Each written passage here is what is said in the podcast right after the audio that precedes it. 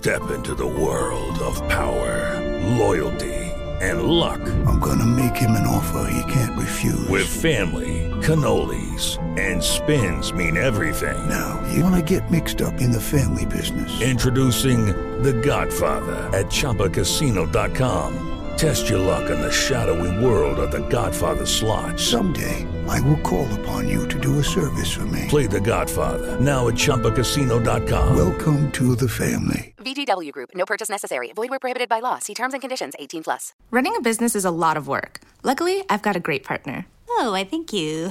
I meant U.S. Bank. I knew that.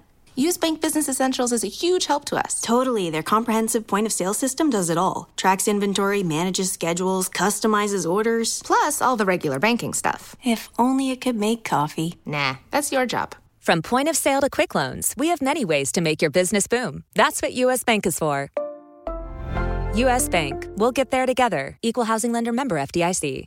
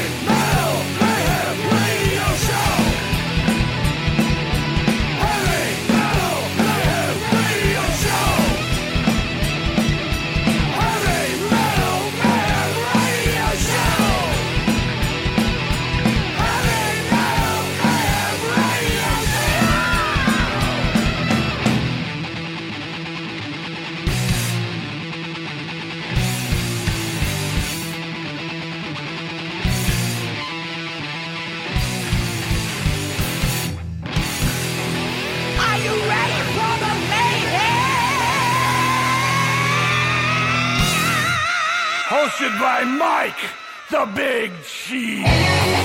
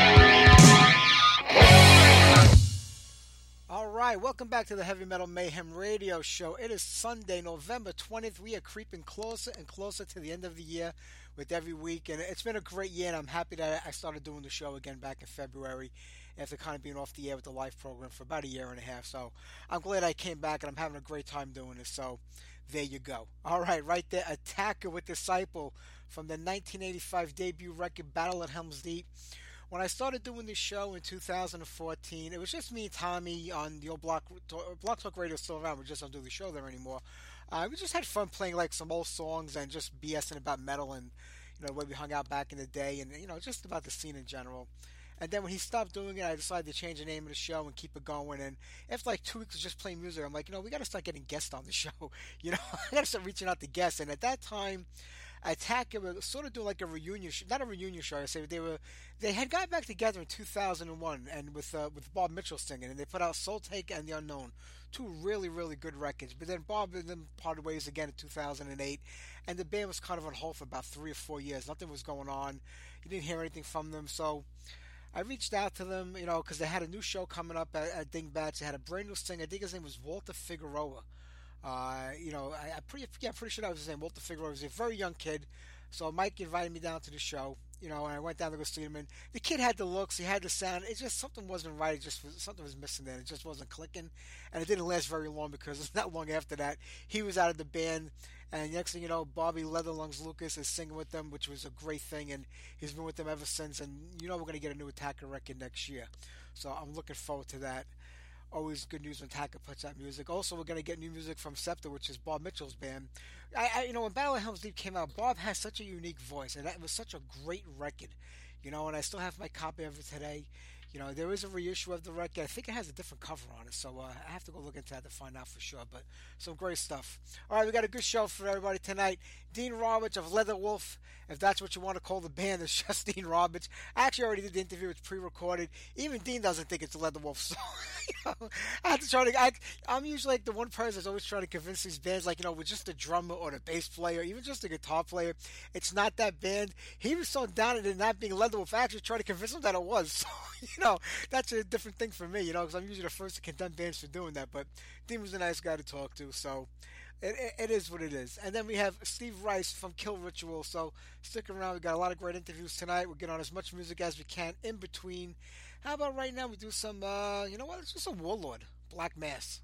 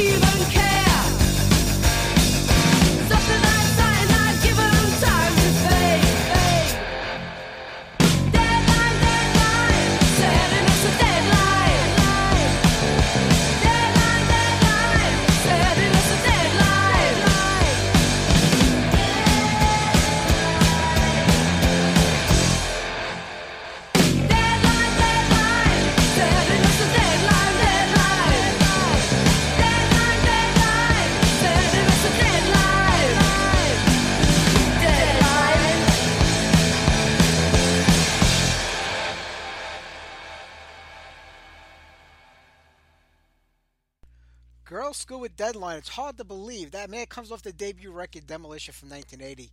42 years ago. I can't believe that. I remember buying that record, I think, towards the end of 80, maybe the beginning of 81. I'm saying to myself, nah, I can't be. I'm like, no, really, it's that long ago. You don't realize how quickly time goes by, man. It just keeps marching on and on. But I was there when that record came out and been a big fan of the band ever since then. I mean, you still have two of the original members in that group. Uh, I believe Denise has been with them since the beginning on drums, and Kim is the vocalist and guitar player uh, since the band started. They actually go back to like 75, I think, as Painted Lady uh, before they became Girlschool in 78. So band's been out there a long time. And Tracy Lamb, who also played in Rock Goddess, has been with the band on and off since the mid 80s. She did a stint, like I think, I think in each decade, she's did a stint with the band. And she's been back with them for a few years now. And even Jackie Chambers has been with the band since 2000, you know? So that's a long time. They're still out there doing it. God bless them. All right. right, before that, Steel Assassin. I had to play that because Iman had mentioned them last week in the chat room. I like, yeah, I got to get some Steel Assassin on this week. And right before that, Warlord with Black Mass what a great band. I mean, absolutely love that band. So much more should have came about them. I've had Bill on the show a couple of times back in the day. Uh, as we all know, he passed away a few years back. It was, it was, a great loss. He was an amazing musician and guitar player. But so many big things should have happened for that band. It just didn't strike and it didn't happen for them. But they were really, really tremendous. All right, we're going to get a few more songs on, then we'll get to our first interview with Dean Roberts from Leatherwolf. Uh, I saw Tony Harnell rejoined TNT. I think this is like what the third time he's been back with the band. Let's let's put it. Let's just randomly flip the calendar to next year. September 21st. That's the day that he will not be in the band anymore. I don't think this would last more than a year, if even that. So mark that date in your calendar. That'll be the day that Tony Harnell is no longer with TNT. Let's see what happens with that. And I don't know if you saw it, but there was this uh, festival in, in California, in LA, the other night, uh, called the LA Burning Festival, or something like that. Um, I, there were a couple of bands. Riot was on the bill. Uh, I'm trying to think who else was on the bill at that time. Uh, I know it was Riot. The Three Tremors. Ripper was on the bill. Uh, Heretic was supposed to be on the bill. Bitch was on the bill. I think one or two other bands were on there. And somebody put down that you know they got there at 5:30 was supposed to start and there was nobody there. The place was empty. The bands weren't even there. I saw that Riot on their page wrote down that this was a clusterfuck, and then all the bands started writing a little bit about it. Not a lot of people said too many things, but some of the people that were there were complaining about it. They were saying that it was inside some uh, Mexican restaurant, which was good if you were hungry. But I was looking at the pictures, and the band was playing on the floor. There was no stage, no lighting, no back line, no nothing. I mean, if you were more than, I think this looked like maybe there was hundred people. If you were more than like two rows back, you couldn't even see the band because they were at feet, they were on ground level, and there was supposed to be an outdoor stage and an indoor stage. And the outdoor stage, I guess, didn't happen either because those bands were playing in the hallway, and they were literally in a hallway. It looked like the bathroom doors were behind them. They had a folding table set up with a speaker on there. Uh, Heretic actually canceled the show. They refused to play. I know there was one other band, I think it was Nivion, but they had canceled ahead of time because they said there was no communication between them and the promoter. Uh, and you saw a lot of people complaining about the same thing, that it wasn't getting back to them. So, I mean, you know, Bitch played, Riot played, uh, the Three Tremors played, Ripper played. Uh, Ripper supposedly ripped the promoter apart during the show because he said he wasn't he didn't get paid. Oh, Ross the Boss is on there doing his solo stuff. He said he refused to go on unless he got paid, but he went on. So I guess I'm guessing he got paid. It was just it was a real clusterfuck of a show. I mean, you know, when you're coming from out of town, you know, maybe you don't know these places, but you know, you have the internet today. You know, when they say here's where, you know, here's the place you're playing at, you know, don't you look it up and say, oh my God, this is like a Mexican restaurant in LA. It's not even a club or a venue that has live music, and and then just back out then. I mean, you just randomly go to these cities and just play shows. I mean, you can see that Riot was disappointed. They said they did it anyway because it was for the fans, and I get that. I really do. You know, uh, Angelo from Heretic was saying that you know he felt bad because he never canceled the show in like his 30 something years of being in bands, and he should have maybe went there and made lemons out of lemonade, but he also has a little bit of integrity. So I kind of do get that. You know, it's a little disappointing for the fans if they were going to see Heretic, they show up there, and the band says, We're not playing in this shithole.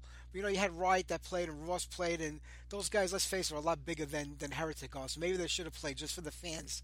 But I get it. It, it did look like a shithole, and it's just a nightmare. So I'm pretty sure nobody's going to do any shows for this promoter ever again. And it's funny because it seems like he's good friends with uh, Steve Gaines, one of my buddies, who even helped promote that show.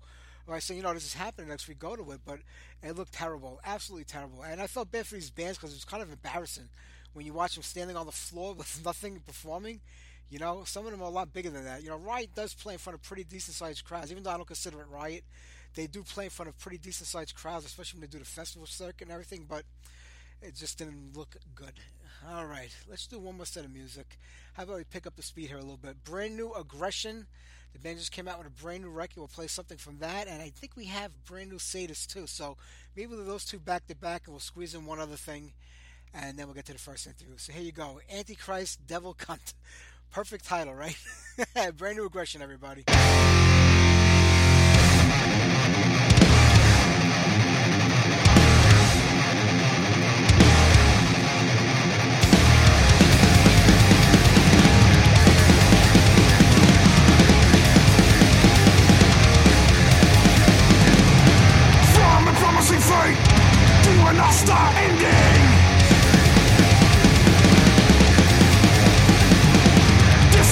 Escalate from a misunderstanding.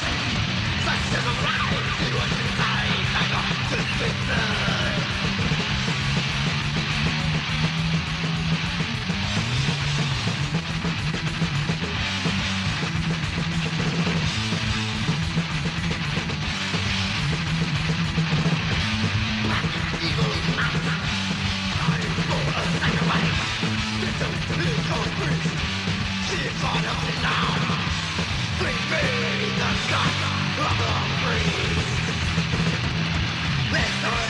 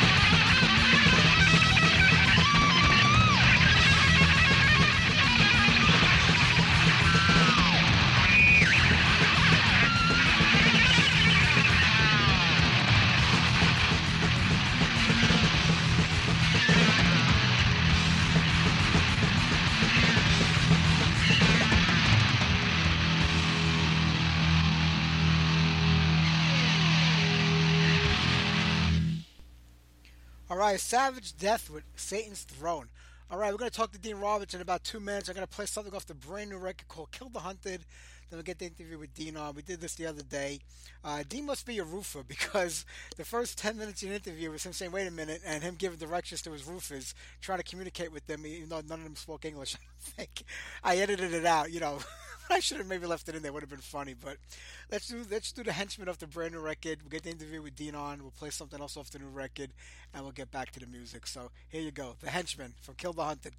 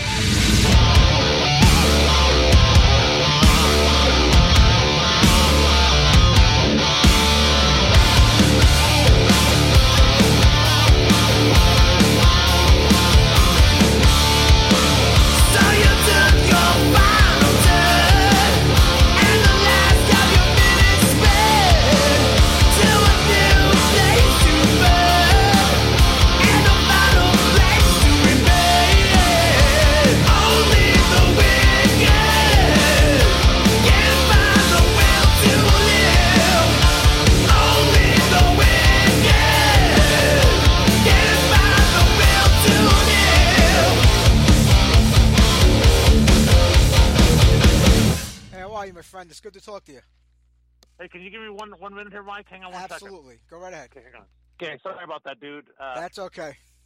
I'm just doing a, uh, just getting a, I'm doing a roofing job. Okay, so put one nail in, Wayne, over here, and, and you two, one right there. Put a nail. Yeah, but make sure it's out far enough. Give it a. Okay. So you understand what you guys are doing, right? Yes. Okay. Uh, yeah, yeah, yeah, yeah, yeah. Okay, so sorry about that, man. That's all right. No problem. I got you. I I have to tell you, the new record, "Kill the Hunted," sounds phenomenal. Okay, so um, I really, really appreciate that. But so um, are you are you an old school Leatherwolf fan? Or are you just is this all new to you? I've been with the band since I picked up your first demo tape in '83 when I was a tape trader as a teenager. Okay, right on, dude. So yeah, I really, I really appreciate that, dude, because uh, because uh, um, it's so hard to replicate, you know, the original Leatherwolf with not the original guys, you know. Absolutely, but would, at this point in time, after almost like 40 years, would you even try to do that? Is there an attempt to make that happen? Because I think the new record stands on its own, and it still has that Leatherwolf vibe to it. Well, when when, when I started making this record, um, the original singer wanted to use two different guitar players that were younger people, and and and and since I own the trademark and I paid for everything, I just I figured, hey man, let's just go back to the original guys and see if we can work things out and just you know finish finish a record, you know. And so that's that's when when I did that move, um, we decided not to use Mike because he just wasn't he wasn't you know singing that ballsy. He's more of a he's more of a blues guy, you know, and Yeah. he just wasn't, you know. So when, when we when we did the tracks with me, Carey, Jeff, and Mike, and and we just started doing the demo work, it just wasn't good at all. Uh, the vocals and and and it was too funny because um, you know, once I got in that mode, I, I just within two days I found I had this the, that the guy that sang on this record came over and sang, and we were just like blown away, you know. So you, it's it's it's a tricky little thing, you know, going from one singer to another, you know. Anytime you replace a singer of a band, because let's face it, he, he is the front man. He's the voice that kind of defines the sound of the band. It's not it's, it's hard thing to do, but it's not the first time you had to have done it. I mean, Jeff Martin came in, Chris was in there for some demo tapes. You had Wade on there on the record, uh, World Asylum. So it isn't the first time it's happened. I think people have come to realize, you know, Leatherwolf is going to be Leatherwolf. I think no matter who is singing with it. Yeah, yeah. I just, uh, yeah. But uh, dude, uh, honestly, uh, I think that the original Leatherwolf stuff was mainly from Jeff Gayer's songwriting. You know, he he wrote all that Spirits in the Wind, Spider, Kill and Kill Again. You know, he wrote most of frickin' Street Ready. You know, so I, I you know, so it, it wasn't so hard. You know, working around Mike and Carey. You know, because they just weren't such. You know, nobody can write those type of riffs. You know, that like Jeff did. Hey, but but the new album it has those solid riffs on it, in my opinion. I mean, you have a pretty good, I think, songwriting team in place right now. You've been together for quite a few years, most of you. Well, that's the thing is Jeff was um, after um, we got the Mike thing fell apart and then and the Carey thing went down. Um, you know, Carey got in trouble with the FTC. He got sued and committed a felony for fraud. You know, so he just took the money and moved to South America or to um, Costa Rica. You know, and so um, I still haven't talked to him, but he was he was he, at the beginning he was part of it. You know, but but Jeff Gayer was uh, you know he was still we were still working on finishing the record with him, and he was the main songwriter of all those riffs and arrangements. You know, a majority of them. You know, and then um, at the end of the day, dude, he just didn't show up. You know, five times during this whole record process, he quit, and then it came time to do the guitar tracks, and he didn't show up. You know, so we just six weeks weeks later, he called me, and I said, "Dude, you're out." Things like that have to happen sometimes and make things move forward. But with, with Rob and Luke, I mean, I think you got two pretty solid plays right now. Yeah, yeah. Um, well, Luke kind of came in towards the tail end. That's why he only, he only played leads in three songs. You know, me and Rob sat around there for two years just doing everything. You know, and Wayne Finley is another good guy. He can sing, he can play. You know, he played keyboards on I think a couple songs, and um, yeah, it was just a, it was a, it was a it was a feat of strength, dude. Finishing this thing just with me and Rob and and Barry and frickin' um, Keith. You know. Yeah, you would think after like all these years, I mean, going back, you guys go back to the early '80s. I mean, you think that as time went on, it would get easier. That you know, personalities wouldn't clash. Everybody would sort of be on the same page musically after doing it for so long. But it just doesn't seem to ever happen to work out that way. Yeah, it's uh, it's dude, it's like a marriage, man. Yeah, a lot of them don't end well. So you know. Yeah. Yeah, yeah, yeah. So, so um, on, on this one, I mean, it was interesting for me because, uh, because you know, I mean, you know, the earlier stuff was written by um, those guys, Carey and Jeff and Mike, that, and then they would come to me, then I would do my parts, you know. So it was interesting this time, just to have the the, the riffs and the arra- and partial arrangements to sit with Robbie and and piece it all together, you know, and, and come up with the parts. So, uh, you know, I was surprised that uh, it, it turned out as good as it did without, you know, the old guys, you know. Uh, no, it does. It sounds phenomenal, and, and it, like I said, it's always hard to replace a singer or a main songwriter in the band. But I think you did, and you know, you're going to have people that say, "I don't know, this isn't Leatherwolf, it's just Dean." I mean, what do you do to convince people that it is Leatherwolf, or does it even matter at this point in time? Because people are just so happy to have Honestly, these bands uh, playing, you know. Well, they're, they're right. It isn't, but but it, it, it's not it's not to my doing. You know, I, I mean, I Mikey wanted to uh, write write a record with two kids uh, or two younger younger guys in their twenties, and um, I just said that's not Leatherwolf, you know. So I went back to the original guys, and it just didn't pan out, you know. So so at the end of the day, I, I it's it's they have the right to say all that stuff, and they are it is right. But uh I'm just a drummer playing music, finishing a record, you know. Yeah, Started yeah, off with the original guys, and it, it, it was it's not my fault they're not here. It's it's you know, hey, I totally hear you, but um, at the end of the day, it is what it is, and you know, and and, and the people that started Leatherwolf were me. Um, well, it was Gary, Jeff, and me. You know, we started it, so I don't feel bad at all keeping the name. You know, just because those guys do, decided to end Leatherwolf and start the Hail Mary thing doesn't mean doesn't it doesn't matter to me. You know, hey, I'm a Leatherwolf. There you go. Well, how'd you come across Keith? Was he somebody that you knew or somebody you heard about? Were you looking to get somebody that was kind of like relatively unknown, or because there were a lot of singers you could have went with that had like a name recognition to them, but sometimes that doesn't work out either. Um, it wasn't that. You know, we were in the middle of doing a demo for uh, Nuclear Blast, and um, and and I just wasn't thrilled with uh, the direction. Well, first off, Mike said I, w- I don't want to write with you. You know, he wanted to write with some other people, and Yeah. and I was like, well, that ain't gonna happen because uh, because I pay for everything, and I'm not gonna re- pay pay to make a record and not write nothing, you know. And so eh, so eh, that just that that was just a situation that had to be remedied, you know, like you know, in a day or two, you know. So I was like, well, what am I gonna do, you know? Because I'm um, just got back from Rock Hard, trying to make a demo, uh, if we can get a record deal with Nuclear Blast, and um, I wasn't thrilled with Mike singing. So I just was working with um, learn, learning Superior Drummer because when I got back from from from uh, Rock Hard, uh, I had to have surgery on my shoulder. because I played water polo, so I tore my rotator cuff, so I had to get some surgery, so I wasn't able to play. So I had to um, do some songwriting, um, not the parts that I had to write for songs, some of them that I wrote, and and, and a couple that Jeff wrote back at the beginning. You know, um, I had to learn how to use Superior Drummer just to do it, so I could get a demo, so I could get it back to Nuclear Blast, so they could say yes or no. You know, and so um, in that time period, um, had some problems. Me and Mike had some disagreements, so we parted ways. So uh, um, I was working with this guy named Jake, and um, uh, he I asked him, "Do you know a couple singers?" And um, he knew a couple. One was Keith, and one was another one. So that same night, I just sent out an email, and the next night, or two nights later, Keith came over, and and the night before, um, um, I had uh, arranged a song called "Only the Wicked."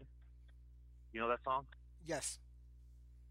Yes, I, I had arranged it, and because Mike had done it a different way and um, with no arrangement, so it was kind of all over the place. So I arranged the song, and then Ro- me and Robbie were sitting there, and um, and he came up with a melody for the vocals, and um, I had already written some some vocal uh, some stories um, with a similar melody, you know. So I just you know I couldn't sleep last night, a thousand things running through my mind. Um, which is too funny because that's what was going on. Thinking about well, what do I do about this whole deal? You know, about Mike and about Yeah.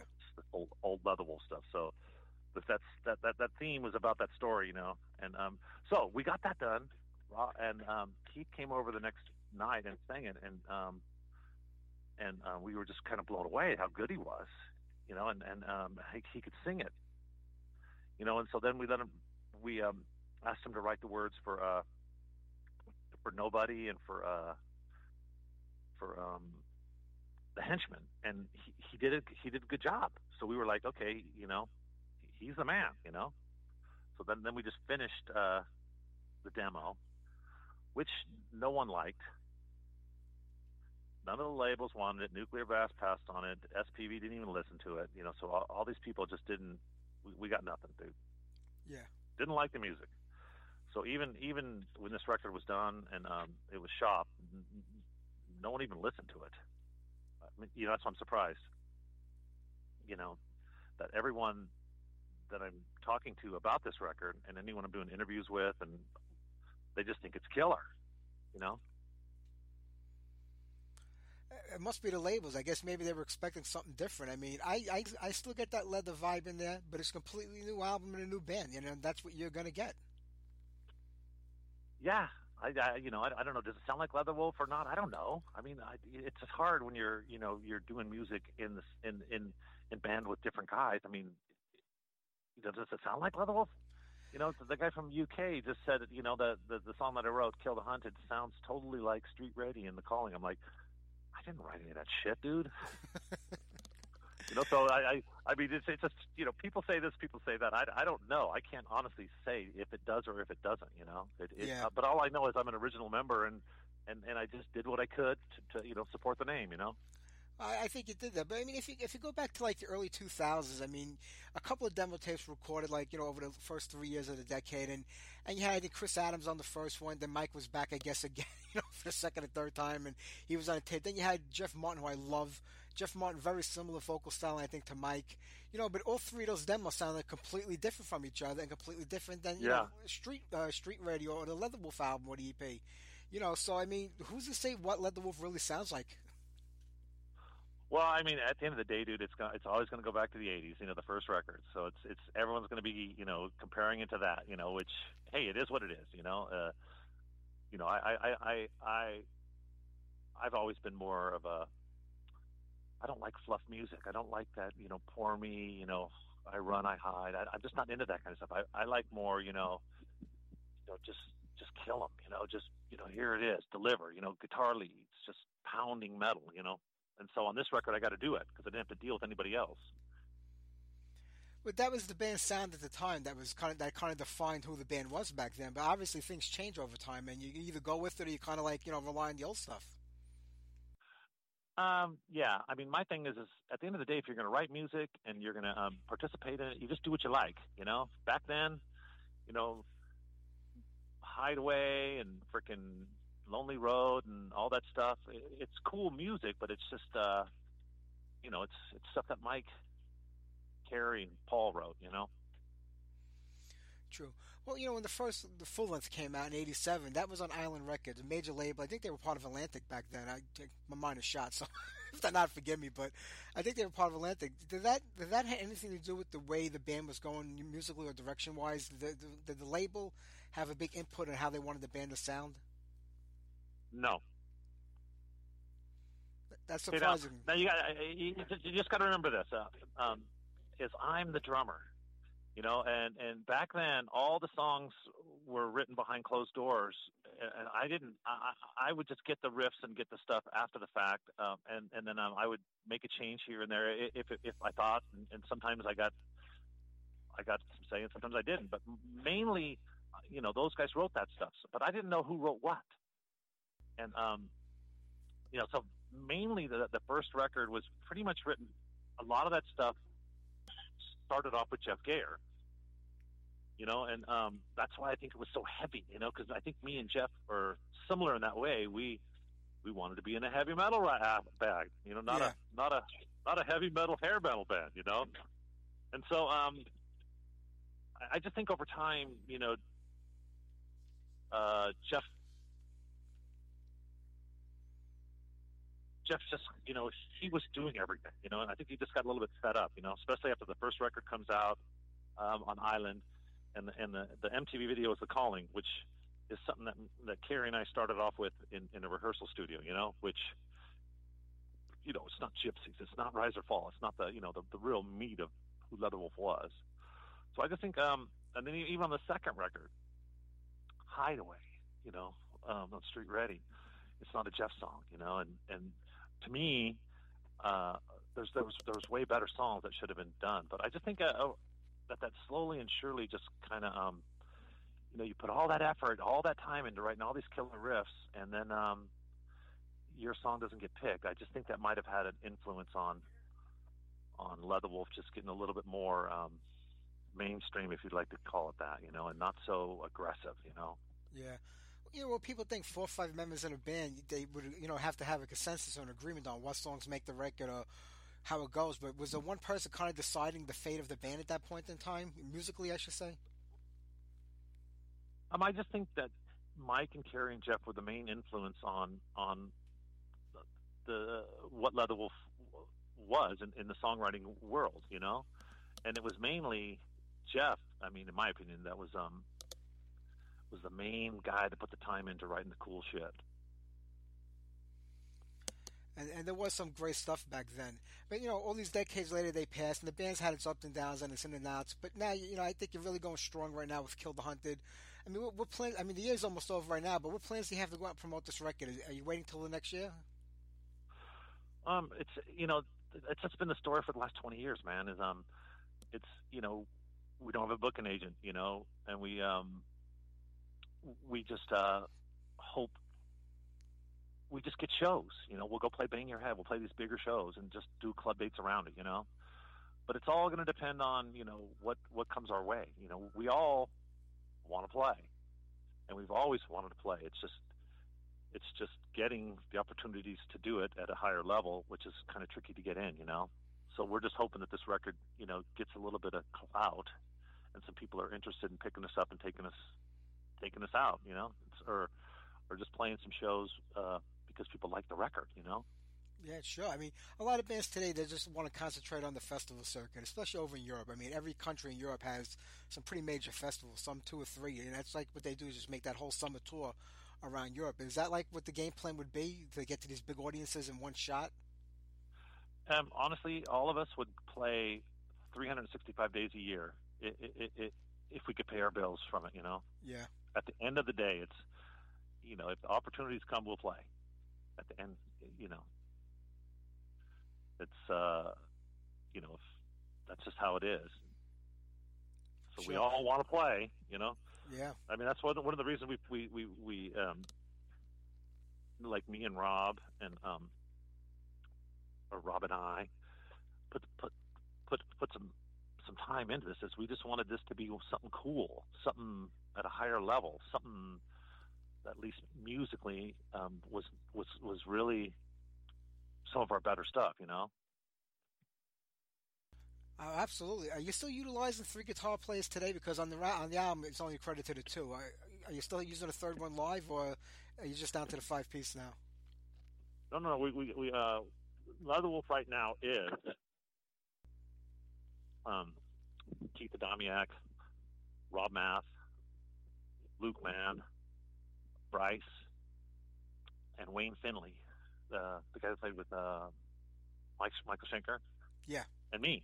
So it's six of us. So when we, we when we went um, out to play, it was like M3. It was all six of us, and we have the keyboards and the and the third guitar player. You know, because uh, on this record there's a lot of three guitar player parts. So we just wanted to we wanted to be able to replicate that live. You know, and be able to play the old stuff. Um, you know, vocally and keyboard wise, like like Cry Out or like. Uh,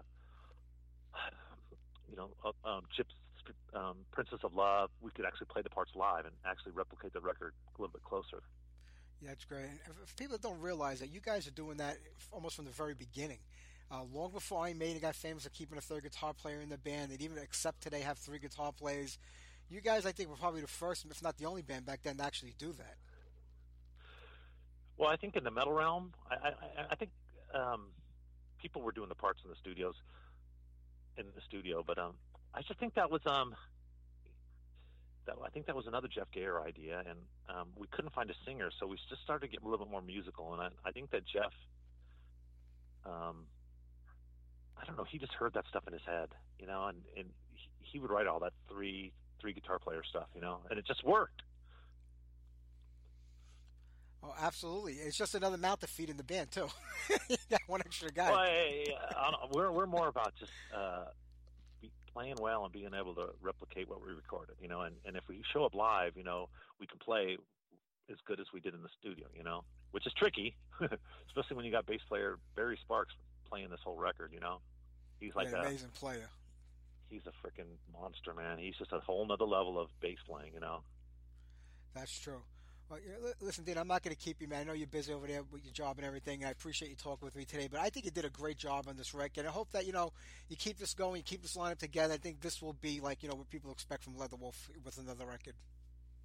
Well, cool, buddy. What song? So, so you've heard the whole record?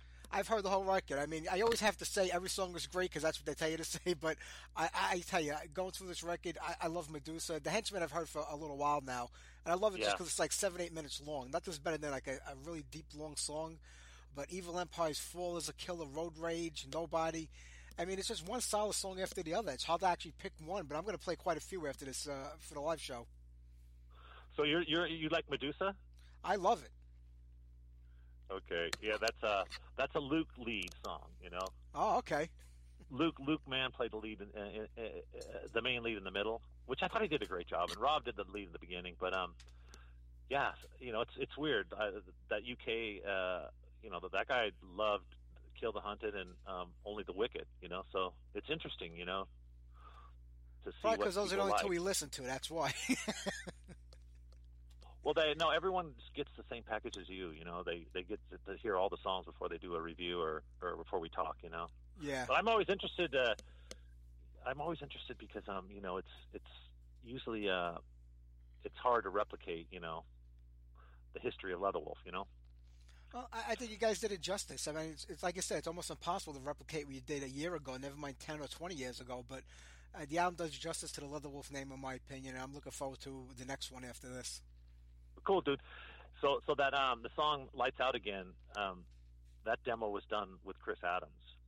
Yeah, back, in, in the day. So that 2002. song's an old one. Yeah, Yeah. that's a that's a freaking old one, dude. yep, I know, but, But uh, I know thought? I thought I thought we did a good job with it. You know. you did. I mean, it, it has that. You know, I know the first one because I have that demo tape, but it sounds completely different. Yeah, yeah, I, yeah. Uh, that one's one of my favorite leads. Me and Robbie sat in the garage for like a couple days trying to figure that one out. You know, but he's just a great guy to work with. Rob Math is just—he's such a great guitar player, man. Well, You did a great job in this one, my friend. Keep this lineup together, keep it going, and let's get some more music out there. And hopefully, I get to see you guys live. Maybe you can make your way to the New York area. I know quite a few promoters over here that put on some pretty decent festivals. Maybe you could uh, reach out to some of them about getting you on them. That would be so. We'd be so grateful, dude. That that would just be so cool because we we want to come play. You know, we played MP3, then we did a um, Rocktember. You know, and uh, we would love to get to New York and play play. You know, we just want to play, dude. I've been sitting in the studio for three years. I know, I hear you. Listen, I'll do what I can to get the name out there for people. So uh, hopefully it'll happen. Okay, well, thank you very much for, for having me, and thank you uh, for the compliments on the record. We all really appreciate that. You got it, Dean. Thank you. Have a great day, my friend. Take care. You too, buddy. Bye bye.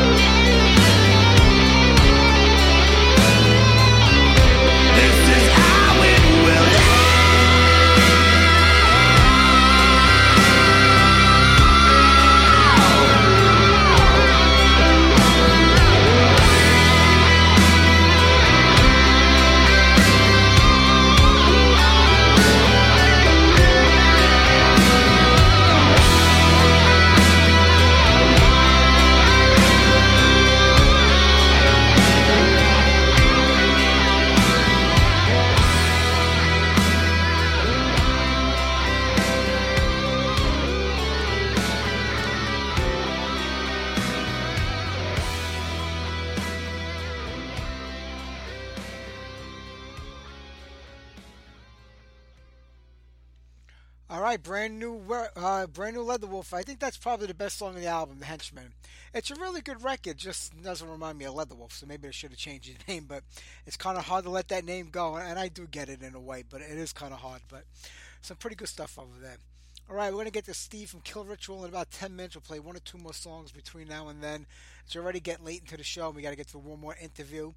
Uh, I can't believe next weekend is the final weekend of November. It's Thanksgiving this weekend, so if I forget to say by the end of the show, everybody enjoy your Thanksgiving here in America. Have a happy one, have a healthy one.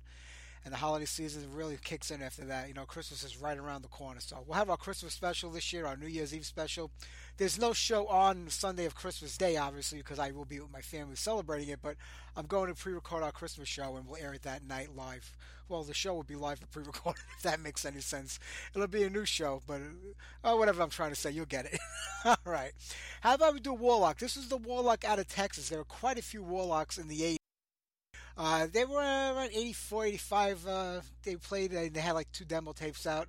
And they broke up. They got back together a couple of years ago, and then they broke up again. And I think last year they put it back together again on the Warlock, Texas, because there were so many other bands named Warlock playing out there today.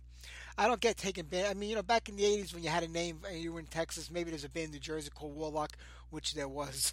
uh, you wouldn't really know, you know. But like today, with the internet, all you can do is type in the name of a band. If it comes up, why take it? I see so many new bands starting today. They're taking names of bands that are pretty well known in the underground scene. On top of that, that just doesn't make any sense to me. That's what you have the internet for. Just Google the goddamn name. All right, here you go. Warlock, hotter than fire. It's a demo, so it's not gonna be the greatest quality, but enjoy.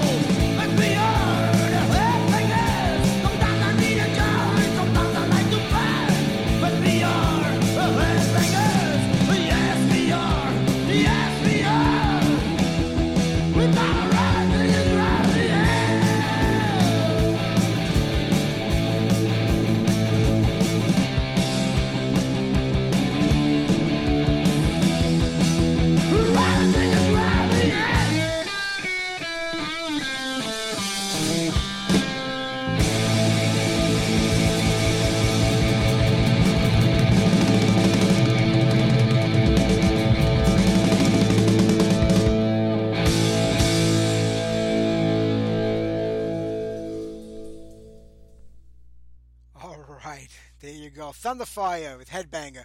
All right, let's get to this interview with Kill Ritual. Let's play something off the. No, we're playing all the song right now, and then play stuff off the new record when the interview is over. So here's the Eyes of Medusa.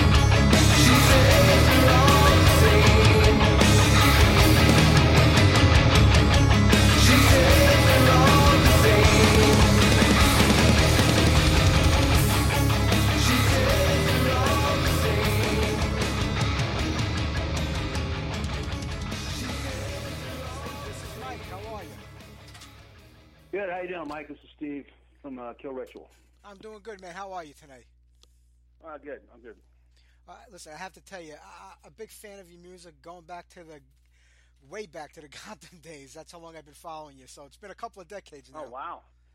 Okay. Wow. Like I'm, I'm, I'm, know I'm old as fuck, but I'm even older now. I tell you, if the '80s feel like yesterday, but they really were a long time ago. Yeah, I know. It's true. Mm. But, but I'm happy. I mean, you know, you've been doing this for such a long time. I mean, you know, from Magica to Kill Ritual, it seems like there's never a break in the action for you. You go from one band to the next, and you make something out of each one that you're in. Yeah, well, I don't know. It's just, uh, I guess, I guess it's just what I do.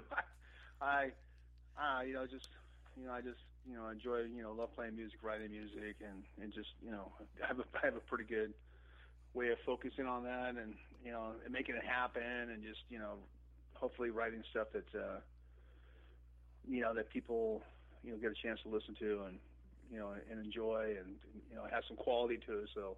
I think that's why I can always, you know, progress and move forward because, you know, I try to keep that, you know, that focus.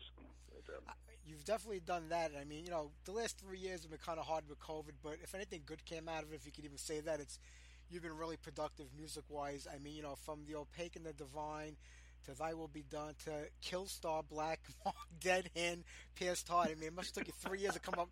I mean, I thought Supercalifragilistic was a hard one to get out. Try saying this one over and over again.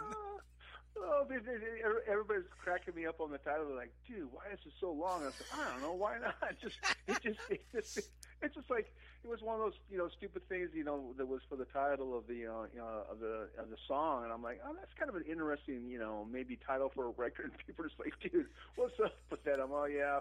You know what? You, you, you aren't going to forget it because you're going to go, oh my god, that, that really annoying title, know, whatever that is. but, but that's what I love, and that's what makes it great. Because you know, there's probably a thousand people right now trying to Google that to see if it's related to a story or a line that somebody said in a movie or something. They're just going to come up blank, probably. Yeah, well, I mean, it was either, it was either it was either that we were going to call the album the album, you know, uh, you're you're a dick, but this was better. well, that, this was a good choice. I have to tell you, the songs on it are absolutely killer, and I wouldn't I would not expect anything less from you because going back to the beginning, like I says, you do put out quality music, and every band is always a little different than the next one. You know, you you have a very distinctive tone in your, your guitar playing, and it carries on Right. from band to band. But each one is so different in its own right. You know, whether it's based on the people you're playing with, the how you're writing, or the style you're going for. Uh, you know, and I think with Kill Ritual, I think you've really, you know, it's hard to believe it's been like really what about ten years since the band's before, maybe twelve. Yeah, it's been uh, yeah, no, it's actually been twelve. Yeah, because uh, I think that uh, when the Imagika, you know, ended, that was kind of like right before 2010, and I kind of like yeah, it was actually you know before that. So yeah, it's, it's been it's been a while, you know, and um, kind of like you know took up uh, you know the ashes of the Imagika, and actually the, you know a lot of the stuff that's on the first Kill Ritual Kill Ritual record was probably some of it was composed for Imagika, but you know then the, the you know the band fell apart, and I just kind of like you know switched gears and and moved it you know to a you know different direction with Kill Ritual. But it's kind of a continuation. But I now I mean they're they're very different. I mean I think you know Imagika's you know you know a different band than what Kill Ritual is, but. But yeah, it's it's been a, yeah it's been a long time. But you know, it's, I you know for me it just flies by because I'm just like hey you know I just you know keep plugging along and things happen, but it, it's just the way it is. So Oh, it's true. I mean, you know, one of the hard things is like anytime you're in a band and you have to replace the lead singer, that's a tough call because they are the face of the band. They're the voice that kind of defines the sound that you're writing Yeah. for. But when you going back to Magic and when when Norman you know came into the band and took over for David, I forgot who David was, and I love those records with him on there. But Norman is such a powerful singer, and then when Kill Ritual got Chalice into the band, it was the same thing. I mean, it was it became a whole different band and uh, sound wise, and it just was a great great improvement on what you did before, and that's hard to improve upon because I always thought it was fantastic stuff. Yeah, I mean, I mean, I you know, I've been lucky. I think that you know that you know every guy that I've you know, you know, worked with on the on the vocal end of things is always you know they've all had their, you know, their strong points and their own unique you know abilities to do things. And you know, for me, it's just like you know, I I just you know I you know I want to work with people that I think are quality. I mean, I think that you know the when we first started you know Kill Ritual with uh, you know the original singer. I mean, he you know Josh he had he had a he had a, he had a very unique voice. It was very different. It was kind of you know for me was refreshing because you know after working with Norm, Norm's you know obviously like the typical power metal Yeah. killer, you know, multi-layered, you know, you know, vocalist, and you know, you know, Norm's fantastic. I mean, that's and that's what he, you know, he does great. And then you know, to go for something different was cool. And then you know, then we went, then we went with, and we had Dave in the band for a while, and he was a little bit more of a bluesy rock singer. And but you know, these these guys were all the guys that, that I could, the best guys I could find at the time. You know, and the best guys I could I could work with and were willing to do it. So you know, I just I just you know just keep plugging along. If you know, I figured, hey, the songs are good, the singer's good, just the music will be great. But you know, but Chalice, I mean, he's, I mean, he's ultimately what you know, probably what was probably the you know the the transition from Norm, you know, to, you know, you know, Chalice is probably the the logical thing. But you know, obviously at the time it wasn't available, it wasn't happening. So I mean, but now I mean, he's, you know, he's he's the right guy for this kind of music, and my you know writing is obviously going to reflect his voice because he's a he's had a little bit darker, you know, like more sinister voice. So you know, I'll write stuff that's you know going to fit his voice a little bit better. So that's you know that's kind of what you know is what happened in the last record. It kind of goes in, in the more direction he's comfortable with.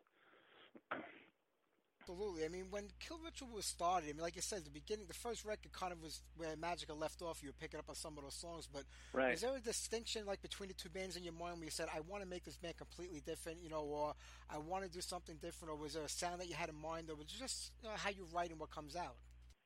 Yeah, I mean, I, I did. I mean, for me, it was like you know, but at, at the point we we got to the point at you know with with, with you know with uh, Kill Ritual when I when I made the you know the decision to you know to form a new band and do whatever else. You know, I, I wanted it to have a little bit more of a classic metal feel. So that was for me. It was just like you know, had taken the modern thing, you know, to a certain point. You know, we were very like influenced by bands like you know, like maybe Nevermore. Um, you know, a lot of seven string, really heavy duty stuff that was happening at the time, and we kind of like you know touched on that a little bit. But when it came, you know, to Kill Ritual, I'm like, you know what, I, I want to do something a little bit more rocking, a little bit more main mainstream to me. I mean, as far as like you know, old school metal, and you know, we went we went that kind of direction. Hence, you know, the reason why we ended up working with the vocalist Josh. He just had more of a like kind of like a mainstream rock vocal sound. So I just wanted to kind of, you know, make sure that you know people could tell there was a point A and point B from where I went, you know, from both bands.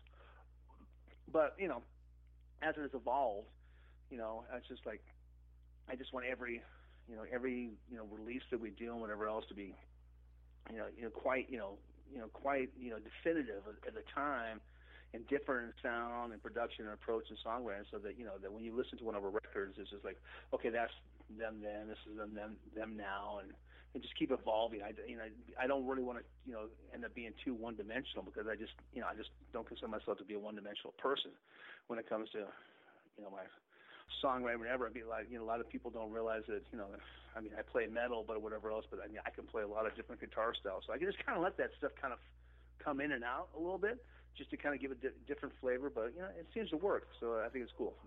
Oh, absolutely. Like I said, like I got into you when I with Gotham when I bought this seven inch. I picked it up in an import store here in New York, the twelve o'clock and all as well single. That that that actually was, you know, I I got to tell you, and I- you know, I've I've listened to it a couple times, you know, in the past, and you know, I think that that stuff was pretty well advanced and pretty well done for the, the time period when it when it happened. Oh yeah. You know, I th- I think that when I hear it, I can still hear, you know, my guitar playing. I could still hear, you know, where I was, and I don't think I've really changed that much with, you know, kind of the the way that I approached songwriting and stuff like that. And plus, and, and then again, the guy that was singing on that, you know, Matt, he was an old high school friend, but he was a killer, killer singer, man. Which is, I mean, awesome singer, but you know, he just kind of like he never get his shit together to the point where he could take it to the next point. But I think it was, you know, I think it was, you know, really well done for the time, and I think it was just a natural progression, that, you know, where I've gone ever ever since then. So. Oh, absolutely. You know, but Gotham was around for quite a few years. I think before you were with them. I think they were Vienna or something uh, before they became Gotham. Yeah. So they kind of Yeah. had a defined, I guess, sound already before you joined or hooked up with them. But now you go from there to Imagika, and now it's, it's your thing and it's all yours, and, and it showed what you can do on your own. It, is it nice when you're in a band from the very beginning and the project starts with you in it? That way you kind of define where the band is going and what the sound, the style is, or is it harder, or is it easy actually when you just join an established band already is playing maybe music that you're into? Well, I, I think for me, it's like you know, it's like it's, it's obviously you know way um,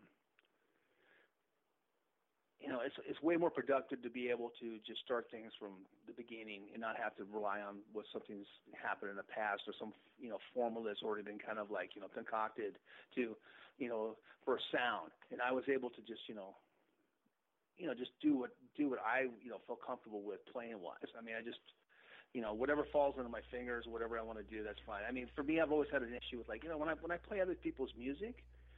Um, you know, it's their music, and they have their own, you know, um, you know, you know little, little habits, little, you know, little, little things that are just like, you know, strange and unique to them. That you know, sometimes it's hard to translate when you try to, you know, play it, incorporate it into the into what you're trying to do. I mean, I, you know, like for, for like, you know, I mean, it's like, you know, like Judas Priest. I mean, when I, you know, I love that's one one of my favorite bands ever. You know, and I can play a ton of their tunes, but they just have a unique way of playing stuff. It's like I don't know, man. It doesn't fall under my fingers the way that they play it, but I because I have to kind of figure it out. But that's what's cool about them, you know, and that's what makes them unique. So, and that was, you know, it's just much easier for me to, you know, take things from, you know, where I wanted to come from, and but you know, I never really put too much thought into it. It's just like, hey, man, write a cool song, write a cool riff, let's jam it, let's play it, you know, and then sounds great, it's good, let's let's move forward, and that's and that's just always the way I've done things. So. Absolutely. And, you know, I was really surprised when Magic had put out a new record a couple of years ago. I never saw that coming. I have to be honest with you, because I figured when you ended it, it was over. I guess you know things weren't you know happening with the band members and things Yep. were going. And I, I never thought it would happen. And I, I'm glad that it did, because hearing that music, I mean, you kind of picked up where you left off, but yet it was so far advanced compared to the last record. I mean, I was so happy that you did that. Yeah, I think I think well, you know, kind of basically what happened with that is, you know, I just had a, I just had the, you know, over the years had a bunch of music that didn't really fit what I thought, you know, Kill Ritual was going to be doing, or didn't fit, you know, didn't fit well with whatever vocalist I was working with at the time. And I compiled a bunch of tunes. I'm like, man, this stuff really sounds like you know Imagika type stuff. And then you know, I just kind of reconnected with you know the uh, with Norm and so hey man, you know, you know, we think dude, let's maybe do this thing because you know we had you know kind of like you know gone our separate ways. After you know, I mean, it was probably like almost ten years, you know, and you know he's had you know his projects, his bands. Kind of reconnected. I said, hey, you know, let's just let's see if we can you know put a record together real quick. And you know, it was it, it went very fast. I mean, it, it was just because I had you know all the all the music written, gave it to Norm. Norm's a very you know he's a very uh, proactive writer he'll sit down with a, a record and write it in a couple weeks because it's just you know he's just you know we're very similar in that way that we can just get things done. And then we then you know just completed it. You know that at the time I had been working a little bit with the uh, uh, the drummer from King Diamond, Matt Matt Thompson. And I said, hey man, you know, if you want to do this record for us, and you know, he's he's he's a you know a, you know a totally great drummer, fantastic pro, knocked it out in like maybe I don't know a week, something like that it, it was just one of those kind of things. It was like the perfect situation to get it all done, put it together, and, and, and we did it, and then that that was it. So it was cool. Yeah, I mean, it's, I mean, I know Kill Ritual is the main thing, and that's like your priority, you know, and that comes first for anything else. But is Imagika at a place right now where every couple of years, whenever you feel like, and maybe the music is there in your mind that you want to create, that you'll come back to it, or is this really just a one-off to kind of maybe close out that chapter? Yeah, I mean, for me, I mean, I, I got you. I got I got I got a lot of material that's hanging around. Actually, you know, you know, I sent Norm a bunch of stuff.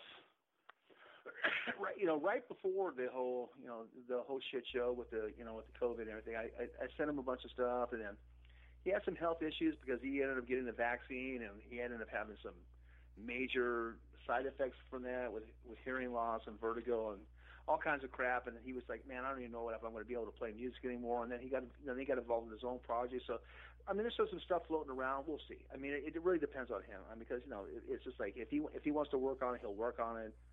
If he doesn't want to work on it, then you know, then we'll just go, hey, you know, that's what it is. But I mean, he has his own focus with his with his other band, and you know, I have the you know I have the focus with Kill Ritual, which is obviously to me, you know, Kill Ritual is you know progressed and, and and and probably a little bit more visible and done a lot more than Imagika did during that time. So, I mean, I I just got to go with the you know with the easiest path of you know of. uh you know how things work out. Yeah, and uh, if, sure. you know, Kill, if, yeah, yeah. If Kill Ritual is doing tours and Kill Ritual can work, we can put out records and we can, you know, be on the label. And we, I, I, I can't really sit there and just go, you know what? I got to just like take time off of this Imagika thing, which is probably a little bit more difficult at this point. So, Sure. Well, like I said earlier in the interview, I, like you know, two full albums and the EP over like you know when it's done a 24 month period. I mean, the output has been incredible, but it's quality. You know, I mean, you got a lot of stuff cooking in that brain of yours. I mean, there's a lot going on. You think after a while you get burnt out, or you just say, I, I can't come up with nothing, but you know, you just keep producing more and more, and, and the quality is like about as high as you can get, in my opinion. Yeah, I, I, I, I don't know. I don't know. I mean, you know, I don't like to, you know, talk about too much. I don't. I never want to jinx it, but you know, sometimes I, you know, I feel like, oh God, man, I just like, what have I got left in the tank? You know, because sometimes you think that, you know, you're, and it, and it, and to me, it's just taking a mental break. You know, walking away from music for a while, and it, it all comes back. You know, it's just like you gotta, you know, just have a little bit of a, a you know, a period where you kind of like, you know, um, I mean, I'm, I'm pretty, I'm kind of a guy that I just play guitar like you know, every day and just pick up an instrument, whatever, and play. But, but when I'm like, you know, coming up with like music, it's, I'll just like for me, like you know, playing metal. I mean, it's, it's like you know, I love playing metal, you know, write metal, whatever else. But I really don't listen to too much, uh, too much metal anymore, or, or music for that matter. I don't know why. So I just, I'll just pick up an acu- acoustic guitar and I'll just play a bunch of shit that, like, you know, that is not even related to metal and then that kind of like opens up you know the brain again because I'll I'll hear some melodies, I'll hear some stuff, and then I can take it back and kind of transfer it into you know more what I do with you know the the metal thing, and and it just seems to be you know just I just constantly have ideas, so it is um, which is cool because I always feel like I'm learning still. I mean, I was like. I've de- you know over the years I've definitely got more into like you know composing, harmony, playing keyboards and stuff like that, so I can kind of like open my mind a little bit to expand that. So it's uh, you know it works. You know for you know for you know keeping me productive. Absolutely. Do you remember ever a time where you were just sitting there working on a song? It came easy to you. you it just blew you away. The riff and everything else. You're playing it. You're composing an entire song around it. You play it for some guys in your band. You're like, oh, that's Judas Priest. That's Iron Maiden. That's like you didn't realize you're writing something by somebody else. Well, that, that, so basically, I mean, I, I I tell the guys all the time. It's like, and, you know, I'll, I'll play them, the, you know, give them the new material and stuff like that. And I'm all, I'm all, hey, I'm all, guys, where's that riff from right there? And they'll go, I don't know, man. I'm all, dude, that's that's like a that's a that's a Sabbath riff. And they'll just go, what? I'm gonna listen to it, and I'll, and I'll tell them exactly the song I ripped it off from, or got, got inspired by, or you know, a priest or Maiden. And and and then and I'm all, you know, I I saw this interesting uh, interview with Ritchie Blackmore, and he was just like, he's like, dude, I ripped off everything from everybody. I just take a riff and I re, you know, redo the notes, and it's basically this riff. And I'm like, see, that's just the way that's the way music works. You're just kind of like, there's only 12 notes, man. So you just like you got you got to figure it out. Everything's gonna have everything's gonna have some similarities, but you know what's cool about it is if you do reference other bands and other you know other styles and people that you know that you know have been successful and you know touch people it may not sound exactly like what they're doing, but people will people will you know subconsciously go, oh, that just sounds really good, familiar. So it's it's a good way to approach it sometimes. You know, it's like Yeah. plus it's a good inspiration. Yeah, not even so much ripping it off, like borrowing like part of a riff, but just did you ever just write something? Yeah, I mean, it's not ripping off. I mean, it's bar- it's borrowing the feel, it's borrowing the idea. I mean, you know, for me, I'm like a I'm like a, a huge you know Thin Lizzy fan, and you know, and I don't think my my not, nothing I do musically sounds like Thin Lizzy, but man, they're they're always a source of inspiration for me because it's just different. It's funky. It's hard rock. Yeah. You know, it's it's cool as shit, and but you know, it's it's something that you can you know reference as really cool. I mean, you know, like a band like Priest is like you know probably my all time favorite band. It's it's so close to what I already do that you know, it can only you know only can tap that a little bit without people just going, oh, come on, that's just Judas Priest. So, you know, and you just want to have that, you know, you know that big picture. You know, I mean, like you know, like Maiden. I mean, you know, you can only do so many guitar harmonies before you, people are just going, well, that's Maiden. You know, and that, and then they they kind of define that whole thing to the point where you know they they were even like you know big you know widely influenced by like you know like Thin Lizzy and stuff, and they just took it to the next level and just made it a definitive sound. So so yeah, it's pretty narrow. I mean, what, what you can do for like you know, especially like traditional metal, you know, stuff like you know we do. I mean, I always think that we do tr- traditional metal with a little bit of modern stuff mixed in. Um, you know, like people, you know, probably don't know that I, I'm a, like a huge black metal fan, so I really love black metal. So I'll, I'll throw a little bit of that, you know, kind of picking and that kind of like sound in there a little bit. I'm not going to play that and write that kind of stuff because it's just, you know, not going to work for this band. But Yeah. you know, but I do I do like to have it, you know, some kind of reference to it a little bit because it sounds cool. It's, there's one thing in drawing influence from other bands. But I'm just saying, did you ever write a riff that was completely somebody else's riff? and You never even realized it because I've done that before. I'm playing it, and I'm Oh, yeah, I like, mean, uh, and I'm like, so like probably- you're playing I- this, and I'm like, yeah. oh, it's like I didn't even I- I- realize I, probably, it. I probably, I probably, you know, written the, the painkiller riff about 19 times and just go, well, that's painkiller. Yeah. just maybe I've changed a note. Maybe I made it major instead of minor, but it's the same kind of like tempo and the same Yeah, kind yeah. of feel. I'm like, uh, we can't do that one. Uh, That's that's that's, that's man. That's true. which I is one of which is one of my one of my favorite riffs of all time. So it's just it's just like it's like when you hear that riff, it's like that's that's that's an awesome riff. I mean, so I don't, It, you know, it that's. There's no doubt about it. But Steve, when you- when you think about all the albums that you've put out over the years, I mean, is there any if there's if there has to be one album or one song that you say kind of defines who you are as a songwriter? And I know each album gets better and better for the fans, but I I hate to say which is your personal favorite because it's like picking out one of your kids. But is it in the, in the future when we're all better dead and buried? I mean, if somebody says, "I wonder what you know what he would define himself as as a musician based on an album or song," which one would it be for you? Which album do you feel really represents you as a songwriter? Like you know, really captured everything you're ever trying to do. Well, I mean, I mean, obviously, though, you know, I'm- you know, I'm, you know, talking about we're talking about now and, and how I feel. I mean, I, you know, I like the new record, you know, um, quite a bit, and and, and there was one point where we were finishing up the record and what was going on. I actually just wanted to just like throw in the garbage can. I was just so so sick of it at that point. I was just like, my God, man, I can't stand this record anymore. And I, you know, and it was good to walk away from it. By the time we turned it into a label and everything come up, you know, came out months later, I'm able to appreciate it now because there was one point I was just like, is this shit gonna work or what? Because I mean, I just thought it was some of it was crap, but because I just had, you know, when I hear the record, I all I hear is you know what we're doing to me, and I just hear you know things that I think that would always be better, but I'm not hearing it from a fan perspective, which I think is weird, you know. And so you, you know, everybody else gets to hear from like you know first time hearing or as a fan, or and they can they can appreciate it a lot more than I can. Back to your point about I don't know what my I don't know. I mean, probably I wouldn't say favorite, but like maybe songwriting wise, one that you know you felt like you hit the mark on every song. Everything was like just right there for you. Um, I think. I mean. I mean. I really. You know. I really. You know. Think the the opaque record has some really really cool shit on it, and it was really really good. But I don't know if it was like definitive of like you know you know what I you know do as a songwriter. I mean. I don't know, man. That's that's that's a, that's a really hard one. I mean, if you if you ask me about like Imagika after all these years, my uh, my favorite Imagika song of all time is Simple Simple Servant. I just really like that song a lot. It's just like really heavy, and I just love the lyrical content that Norm came up with that, and it's a really cool riff, and you know that's a you know, and then probably Evil Rising from uh from Imagika days. From from Kill Ritual, I off the first record, I really think the Serpentine Ritual tune is is an awesome tune. That's what it's one of my you know one of my favorites off that record. Probably off the off the latest record, probably my favorite tune off the latest record is probably the the closing track, the the Devil, the Mist, and the Flame.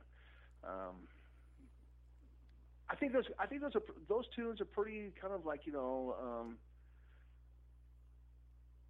you know talk you know talk a lot about you know how I think and how I write you know and, and, and the stuff I do. I mean you know obviously the magic stuff I did, I never wrote lyrics, but you know the Kill Ritual stuff I've been writing at least the last couple last you know three releases. So it's hard. I mean I don't know what what what are, what, are, what would you say like, uh, your your favorite tune of all time is? Well, off the new record, I'm going to say exactly what you said: "The Devil, the Mist, and the Flame," because I love like those seven and a half, eight minute songs. I feel like that's when a band can really flesh out like everything that they do. Yeah, I mean I, yeah. And I think you did it on that album, I actually love it. But I don't know. I mean, "All Men Shall Fall" is one of my favorite. I absolutely love that song.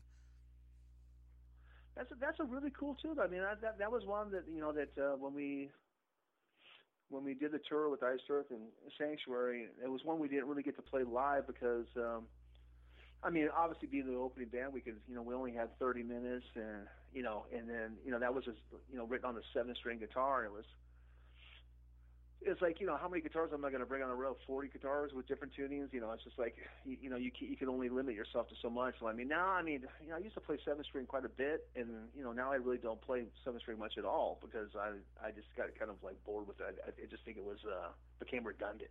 So you know, there's a lot of bands that still play that kind of style, but you know, I'm definitely more going into you know direction of like you know older type metal stuff. I mean, well, who knows? That, that'll probably change. I mean, right now I've you know, like you know, when I was talking to people, I was like, now I have a, you know, I have a whole new record basically put together. I just got to start demoing it now. so I've like written a ton of songs in between these, you know, these this the, the last few releases because you know I, we, we have like finished a record, and I you know I turned it into a label and it was like it was been like five six months. So it's like man, like I got to do something. So I'm gonna I'm gonna write. So. um and, and the new, you know, and the new stuff, and the new, and the new stuff I'm writing right now is, you know, you know, is, is very close to what you know what we just did, but it also has a lot of you know differences too. So. You know, I'm looking forward to that. Cause, yeah, because a lot of people forget, you know, these records are in the can sometimes for months, and lately, a lot of these albums have been in Yeah. there for like years because bands have been holding back on releasing them, hoping that this COVID thing is going to go away and they can get out there to play live. And I know you really guys haven't been able to play much live shows over the last two or three years, especially in California. Yeah, I mean, it's, it, yeah, yeah, it's, it's been horrible, dude. I mean, you know, for me, it's just like, man, you know, when when we came off the when we came off the uh, All Man Fall record, and we and you know we just finished up the the U.S. tour, and we already had all the material put together for you know the Opaque and Divine record, and it was you know it was ready to go as far as you know writing wise, but then Dave decided to leave the band, and we had to get a new vocalist. And I'm like, okay, cool. So, and you know, once he said, hey man, I'm out, I'm out. I'm like, well, dude, I, I'm not going to keep your lyrics. I'm just not going. to I'm just going to not going to use your material. You know, so I'm just going to say, you know, you, you keep your shit, and then went into a totally different mindset of like, you know, having to get a new guy, get new. By, by the time we finished all up, and then the whole COVID thing happened, and it's like, wow, we just killed all the momentum we built up because of that. You know, but then we, you know, we decided, hey, you know what, we just got to move forward. You can't, you know, you just can't sit there and not do anything. You know, I think was I think a lot of bands did that. They did, they didn't do anything, or they just sat on records for like two years. But I don't, I don't know how you can do that because it, it, I just would be really bored of that music by the time I got, got released. Yeah. Uh, yeah, absolutely. Well, with the Opaque and the Divine, I mean, because of its recorded, well, it was, you know, when Dave was still part of the band, did it change drastically when you redid it with Chalice? I mean, are the songs pretty much identical, or was there a Uh, different vibe to it? I'm, I'm gonna say no because you know what when I when I write songs, you know, I write songs totally with you know in the, in the concept of like I hear, I hear where the vocals should be, I hear where the arrangement should be. I don't change any of that any of that shit for a singer.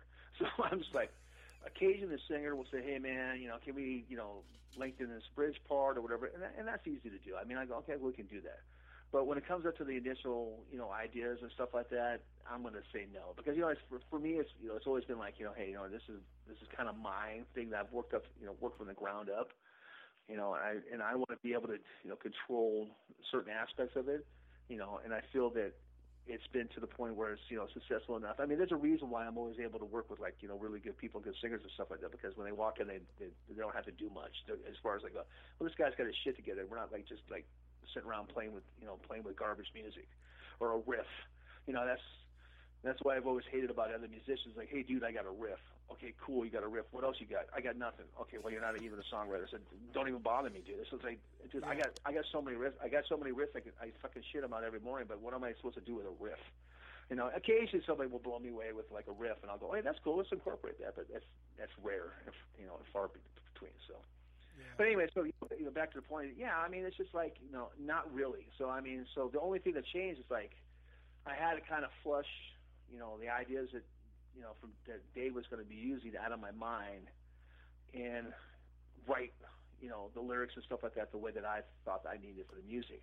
And uh, he was a really a person that was really, you know, into like, you know, the darker aspects of stuff, and you know, that, and that's, you know, that's stuff I kind of, you know, kind of enjoy and everything else because, you know, it's just like, to me, that's metal, that's kind of, you know, fits the mold.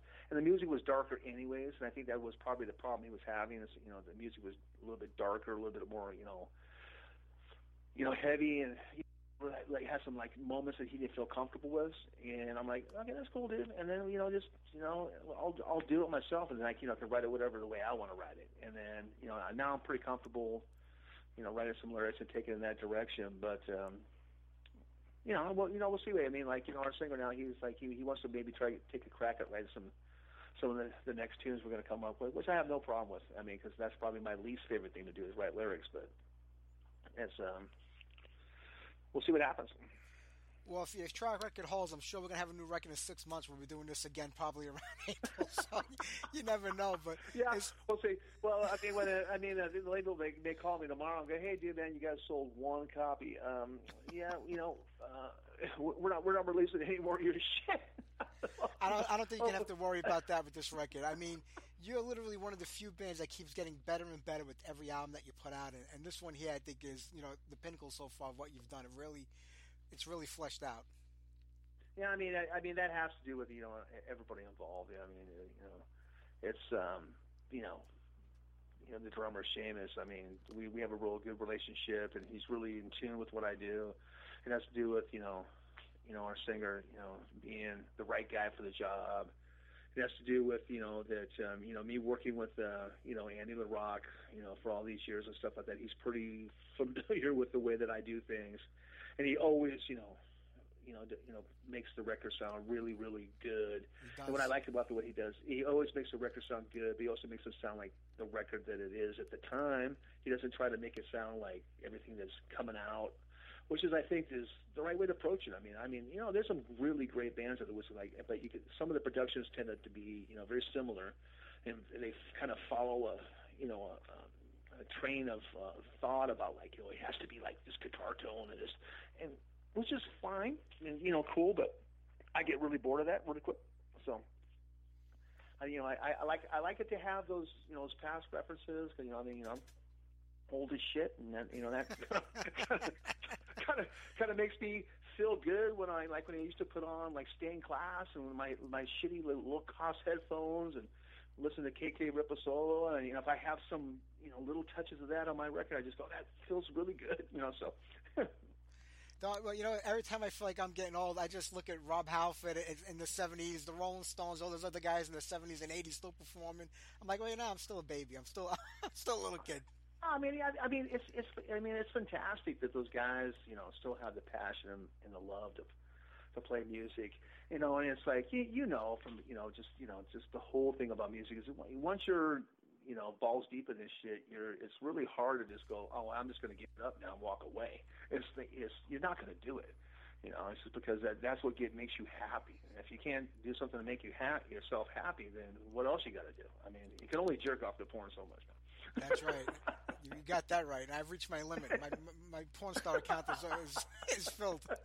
But you're you're 100 percent right about that, Steve. But look, I'm not going to keep you, man. I know you've been doing these things all Right. afternoon, and you've probably answered the same questions 14,000 times so far today. But the album's Nah, been out a week already, It's so always I fun mean, to you know, bullshit with people, man. I know. But It's always fun to bullshit with people, man. Appreciate it, brothers. one week the album's been out on Massacre Records, Killstar, Black Mark, Dead Hand, Pierced Heart. Thank God Yes. Massacre Records does not charge you by the letter. Otherwise, this record might not ever come out. Thanks, Mike. Appreciate it. You the, too, Steve. Take care. I hope to see you live one day, my friend. brother. Take care. All right, Bye man. bye. All right. Cheers. Bye bye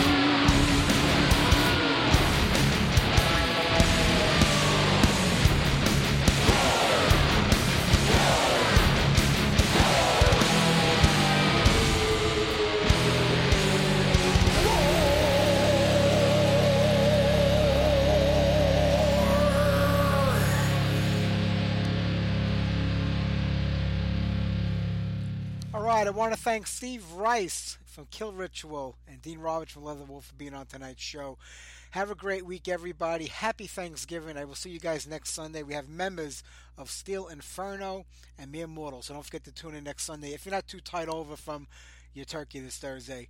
So, how about we close it out tonight with some sax? I think this is the only song semi related to the Thanksgiving holiday brought to us by our British friends. Sailing to America. Take care, everyone. Have a great week, and once again, happy Thanksgiving.